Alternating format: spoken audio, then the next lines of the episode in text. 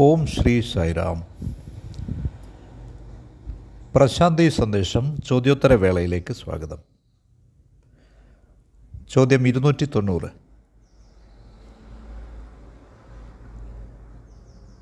മതത്തിൽ അജ്ഞതയുടെ പ്രഭാവം എന്താണ്? മതബോധമുള്ളവനായിരിക്കെ തന്നെ ഒരുവന് അജ്ഞനായിരിക്കാൻ പറ്റുമോ? ഒരുവൻ ധാർമ്മികതയുള്ളവനാണെങ്കിൽ മതബോധമുള്ളവനാണെങ്കിൽ അതേസമയം അജ്ഞനായി തുടരുന്നുവെങ്കിൽ അതിന്റെ പരിണതി എന്തായിരിക്കും? അതിന്റെ ഫലങ്ങൾ എന്താവും? ഒരു പരിധിവരെ ഈ ചോദ്യത്തെപ്പറ്റി ഈ വിഷയത്തെപ്പറ്റി നമുക്ക് വിശകലനം ചെയ്യാം. മതം എന്നത് വളരെ സങ്കീർണമായ ഒരു പ്രതിഭാസമാണ്. അതിലെ ആ സങ്കീർണതയാണ് നാം മനസ്സിലാക്കേണ്ടത്.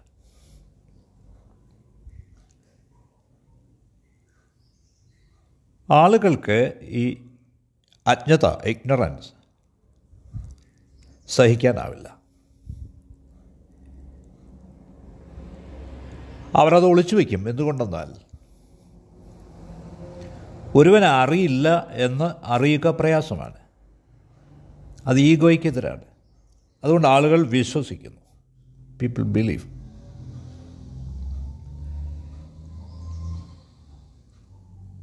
ഈ വിശ്വാസ സമ്പ്രദായങ്ങളൊക്കെ ബിലീഫ് സിസ്റ്റംസൊക്കെ പ്രവർത്തിക്കുന്നത് അവരുടെ ഈഗോ പ്രൊട്ടക്റ്റ് ചെയ്യാനാണ്.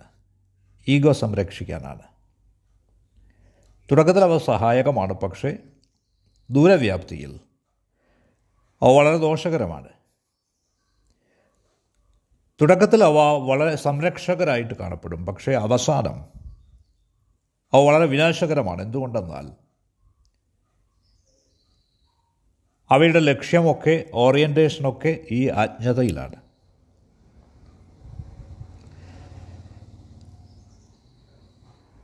റിലിജ്യൻ മതം എന്നത് പ്രകാശമാണ് ലൈറ്റാണ്.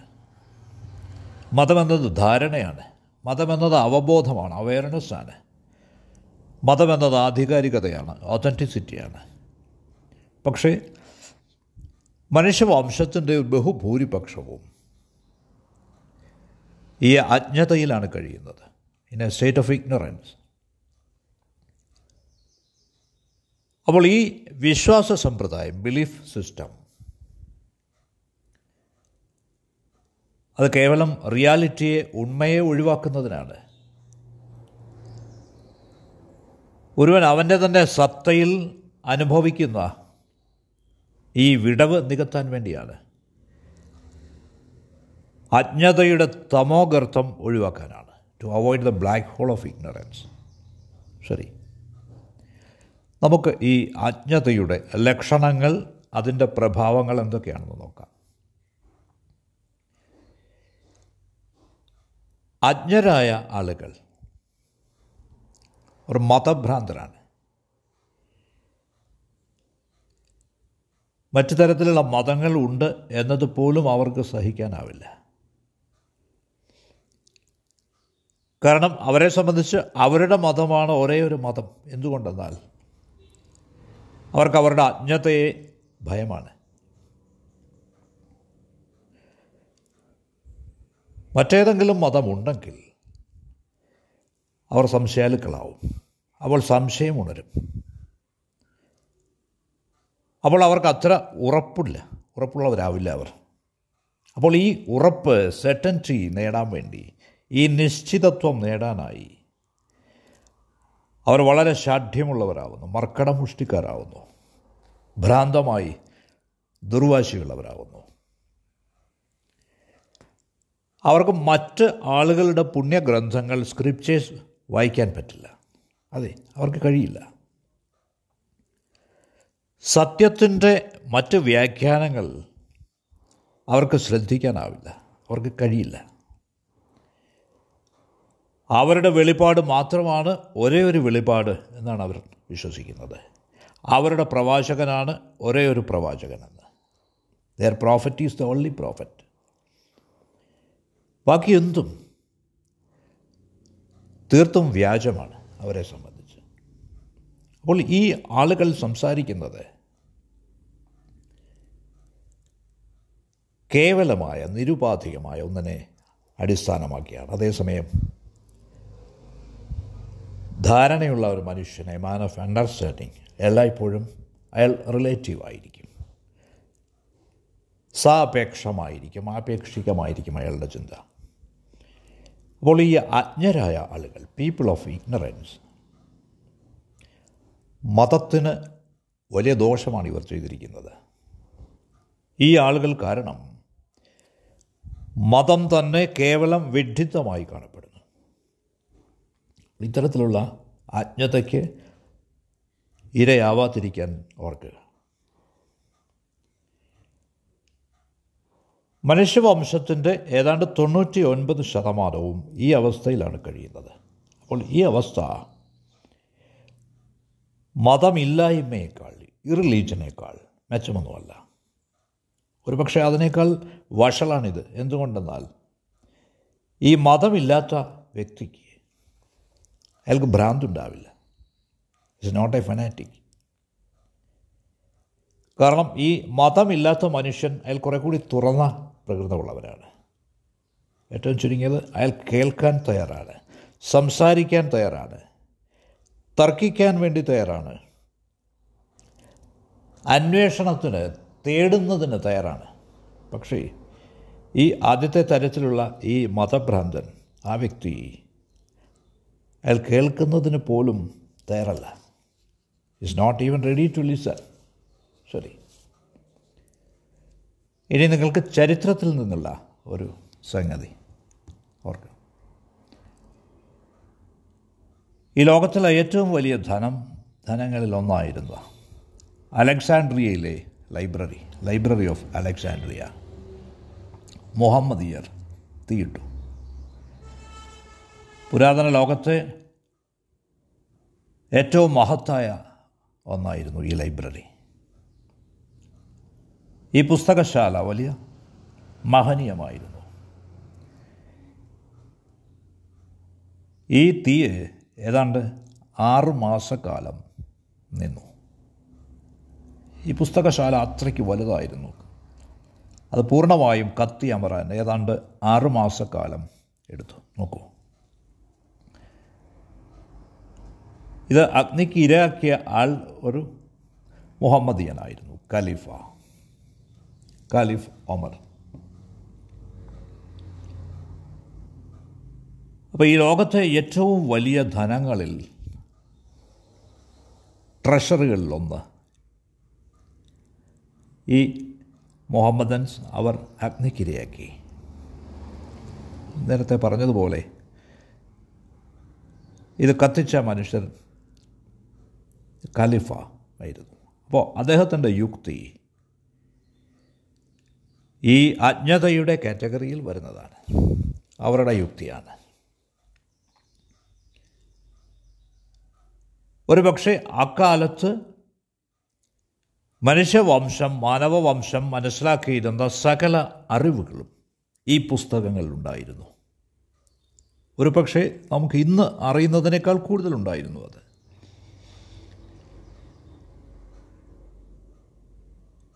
ഈ ലൈബ്രറിയിൽ ലെമ്യൂറിയെ പറ്റി അറ്റ്ലാന്റിസിനെ പറ്റി അറ്റ്ലാന്റിസിലെ മുഴുവൻ സ്ക്രിപ്റ്റേഴ്സിനെ പറ്റി മുഴുവൻ ശാസ്ത്രഗ്രന്ഥങ്ങളെ പറ്റി അറ്റ്ലാന്റിക്കിൽ മറഞ്ഞു പോയ മൺമറഞ്ഞു പോയ ഭൂഖണ്ഡമാണത് അറ്റ്ലാന്റിസ്. അതേപ്പറ്റി സകല വിവരങ്ങളും ഉണ്ടായിരുന്നു ഈ ലൈബ്രറിയിൽ.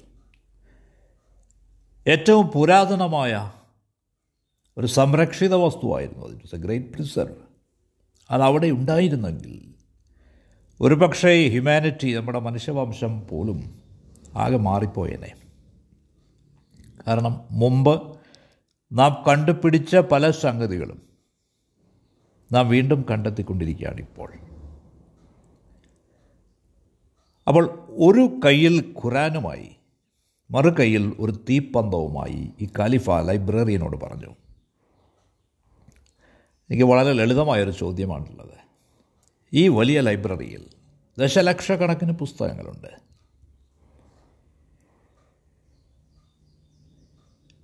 ഈ ലൈബ്രറിയിൽ ഖുറാനിലുള്ള കാര്യങ്ങൾ മാത്രമേ ഉള്ളൂ എങ്കിൽ ഇതിന്റെ ആവശ്യമില്ല.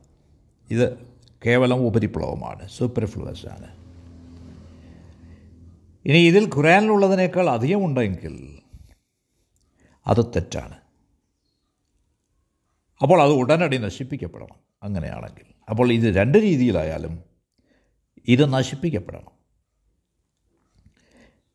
ഖുറാനിലെ കാര്യങ്ങൾ മാത്രമാണ് ഇതിലുള്ളതെങ്കിൽ അപ്പോൾ അപ്പോഴും ഇത് സൂപ്പർ ഫ്ലോസ് ആണ്. ഇത് ഉപരിപ്ലവമായതാണ്. എന്തിനാണ് മനുഷ്യന് ഒരാവശ്യവുമില്ലാതെ ഇത്രയും വലിയൊരു ലൈബ്രറി? ഖുറാൻ മതി. ഇനി ഖുറാനിലുള്ളതിലധികം ഇത് ഇവിടെയുണ്ട് എന്ന് നിങ്ങൾ പറയുകയാണെങ്കിൽ ആ കാര്യങ്ങളൊക്കെ നിശ്ചയമായും തെറ്റാവും. എന്തുകൊണ്ടെന്നാൽ ഖുറാൻ ആണ് സത്യം. അപ്പോൾ ഒരു കയ്യിൽ ഖുറാനും ഏന്തി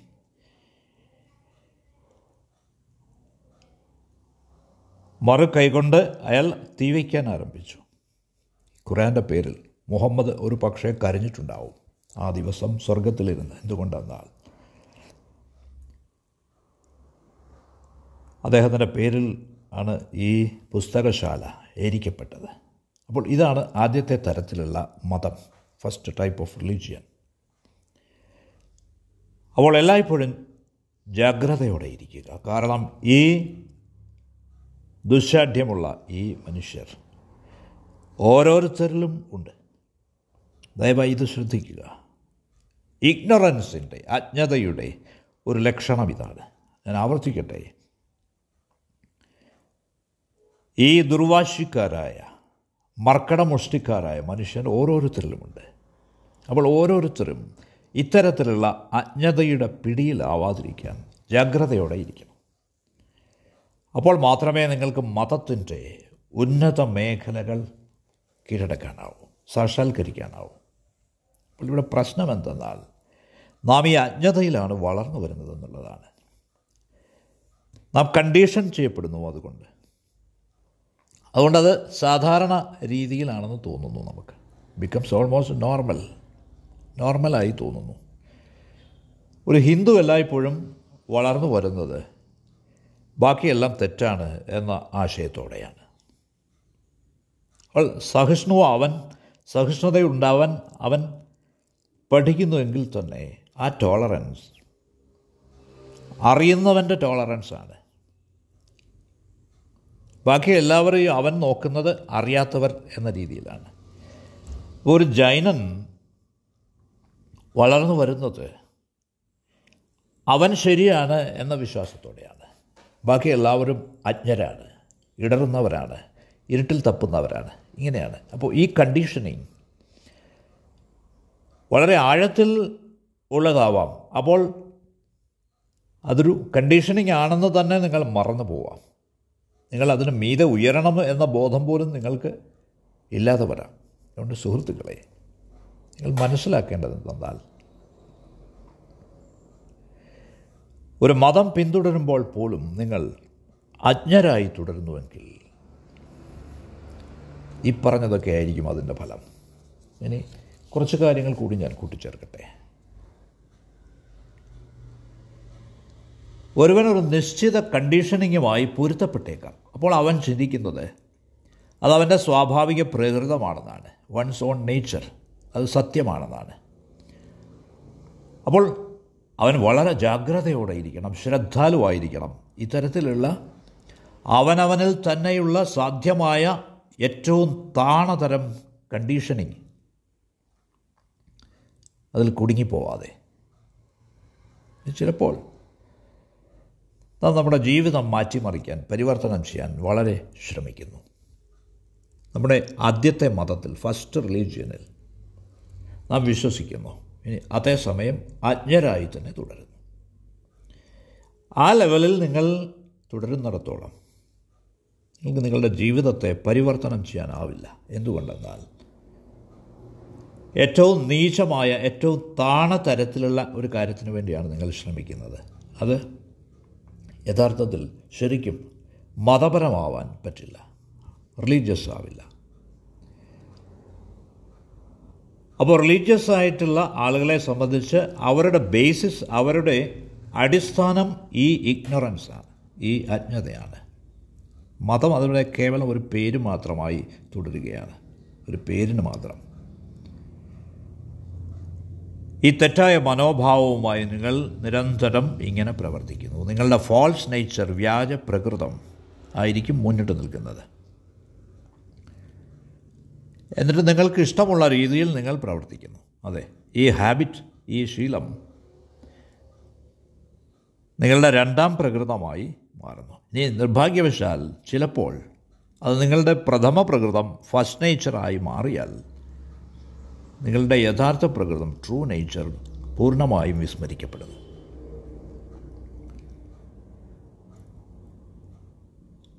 അപ്പോൾ ഈ മതബോധമുള്ള എന്ന് എന്നിരുന്നാലും അജ്ഞതയുള്ള ഈ ആളുകളുടെ പ്രത്യേകത സവിശേഷതകൾ എന്തെന്നാൽ ഇമിറ്റേഷനാണ് അനുകരണം. ഇമിറ്റേഷൻ അപ്പോൾ അത് അനുകരണം ആവശ്യപ്പെടുന്നു അനുകരണം നിർബന്ധിക്കപ്പെടുന്നു. ബുദ്ധനെ അനുകരിക്കുന്നു ക്രിസ്തുവിനെ അനുകരിക്കുന്നു മഹാവീരനെ അനുകരിക്കുന്നു അനുകരിക്കുന്നു. മറ്റാരെങ്കിലും അനുകരിക്കുക. ഓ നിങ്ങളല്ലാതാവുക മറ്റ് ഒരുവനായിത്തീരുക. എന്നിട്ട് വളരെ ദുശാഠ്യമുള്ളവരാവുക വഴങ്ങാത്തവരാവുക. അപ്പോൾ നിങ്ങൾക്ക് നിങ്ങളെ തന്നെ സ്വയം മറ്റൊരുവനായി അടിച്ചേൽപ്പിക്കാം. പക്ഷെ നിങ്ങൾ ഒരിക്കലും മറ്റൊരുവനായി തീരില്ല ദയവ് ചെയ്ത് തോർക്കുക. കാരണം ആഴത്തിൽ മറ്റൊരാളായി മാറാൻ നിങ്ങൾക്ക് പറ്റില്ല. നിങ്ങൾ നിങ്ങളായി തന്നെ തുടരും. പക്ഷേ നിങ്ങൾക്ക് സ്വയം നിങ്ങളിൽ തന്നെ അടിച്ചേൽപ്പിക്കാം. അപ്പോൾ മറ്റൊരുവനായി ഏതാണ്ട് നിങ്ങൾക്ക് തോന്നും. ഓരോ മനുഷ്യനും വേറിട്ട ഒരു ഇൻഡിവിജ്വാലിറ്റിയുമായിട്ടാണ് ജനിക്കുന്നത്. വൈയക്തികതയുമായിട്ടാണ് ജനിക്കുന്നത്. ഓരോ മനുഷ്യനും അവന്റേതായ ഭാഗധേയമുണ്ട്. സ്വന്തം ഡെസ്റ്റിനിയുണ്ട്. അപ്പോൾ ഇമിറ്റേഷൻ അനുകരണം ഒരു ക്രൈമാണ്. ക്രിമിനലാണ്. നിങ്ങളൊരു ബുദ്ധനാവാൻ ശ്രമിക്കുകയാണെങ്കിൽ നിങ്ങൾക്കൊരു ഇമിറ്റേഷൻ ബുദ്ധൻ ആവാൻ പറ്റും. നിങ്ങൾ ബുദ്ധനെ പോലെ തോന്നിച്ചേക്കാം. നിങ്ങൾ ബുദ്ധനെ പോലെ നടന്നേക്കാം. ബുദ്ധനെ പോലെ സംസാരിച്ചേക്കാം. പക്ഷേ നിങ്ങൾക്ക് എന്തോ നഷ്ടമാവും. ജീവിതം നിങ്ങൾക്ക് സംഭാവന ചെയ്യാൻ തയ്യാറാവുന്നതൊക്കെ നിങ്ങൾക്ക് നഷ്ടമാവും. കാരണം ബുദ്ധൻ ഒരിക്കൽ മാത്രമേ സംഭവിക്കുകയുള്ളൂ. അപ്പോൾ കാര്യങ്ങൾ ഒരിക്കലും പ്രകൃതിയിൽ ആവർത്തിക്കില്ല. ഈശ്വരൻ അത്രയ്ക്ക് സർഗാത്മകനാണ്. ഒരിക്കലും അവിടുന്ന് കാര്യങ്ങളെ ആവർത്തിക്കില്ല. അവർ റിപ്പീറ്റ്സ് എനിത്തിങ് നിങ്ങൾക്ക് നിങ്ങളെപ്പോലെ ഇരിക്കുന്ന ഒരു മനുഷ്യജീവിയെ ഇന്നോ ഇന്നലെയോ നാളെയോ ഭാവിയിലോ ഒരിക്കലും കണ്ടെത്താനാവില്ല. തീർത്തും നിങ്ങളെപ്പോലെ ഇരിക്കുന്ന ഒരാളിനെ. അതൊരിക്കലും സംഭവിച്ചിട്ടില്ല. കാരണം മനുഷ്യൻ ഒരു മെക്കാനിസം അല്ല. ഒരു അസംബ്ലി ലൈനിലെ ഒരു ഫോർഡ് കാറിനെ പോലെയല്ല. അത് ദശലക്ഷക്കണക്കിന് കാറുകൾ ഒരേപോലെ ഇരിക്കുന്നത് സൃഷ്ടിക്കാനാവും. പക്ഷേ മനുഷ്യൻ ആത്മാവാകുന്നു. മാൻ ഈസ് എ സോൾ അവനൊരു വ്യക്തിയാകുന്നു. ഈസ് അൻ ഇൻഡിവിജ്വൽ അപ്പോൾ ഇമിറ്റേഷൻ ഈ അനുകരണം വിഷമാണ്. ഇറ്റ് ഈസ് പോയിസണസ് ആരെയും അനുകരിക്കരുത്. അല്ലെങ്കിൽ നിങ്ങൾ നിങ്ങളുടെ അജ്ഞതയുടെ ഇരകളായിത്തീരും. അത് മതമേ അല്ല. അതുകൊണ്ട് നമുക്ക് മനസ്സിലാക്കാവുന്നത് റിലീജിയസ് ആയിട്ടുള്ള ചില ആളുകളുടെ ബേസിസ് അടിസ്ഥാനം ഈ അജ്ഞതയാണ് ഇഗ്നോറൻസ് ആണ് ഒരുപക്ഷെ അവരുടെ മതത്തിന്റെ അടിസ്ഥാനം കാരണം തന്നെ ഈ അജ്ഞതയാവാം. ഇതിന്റെ പ്രഭാവം ഇഫക്ട്സ് നാം നേരത്തെ കണ്ടതുപോലെ ആ അജ്ഞത മറയ്ക്കാനായി മൂടുവയ്ക്കാനായി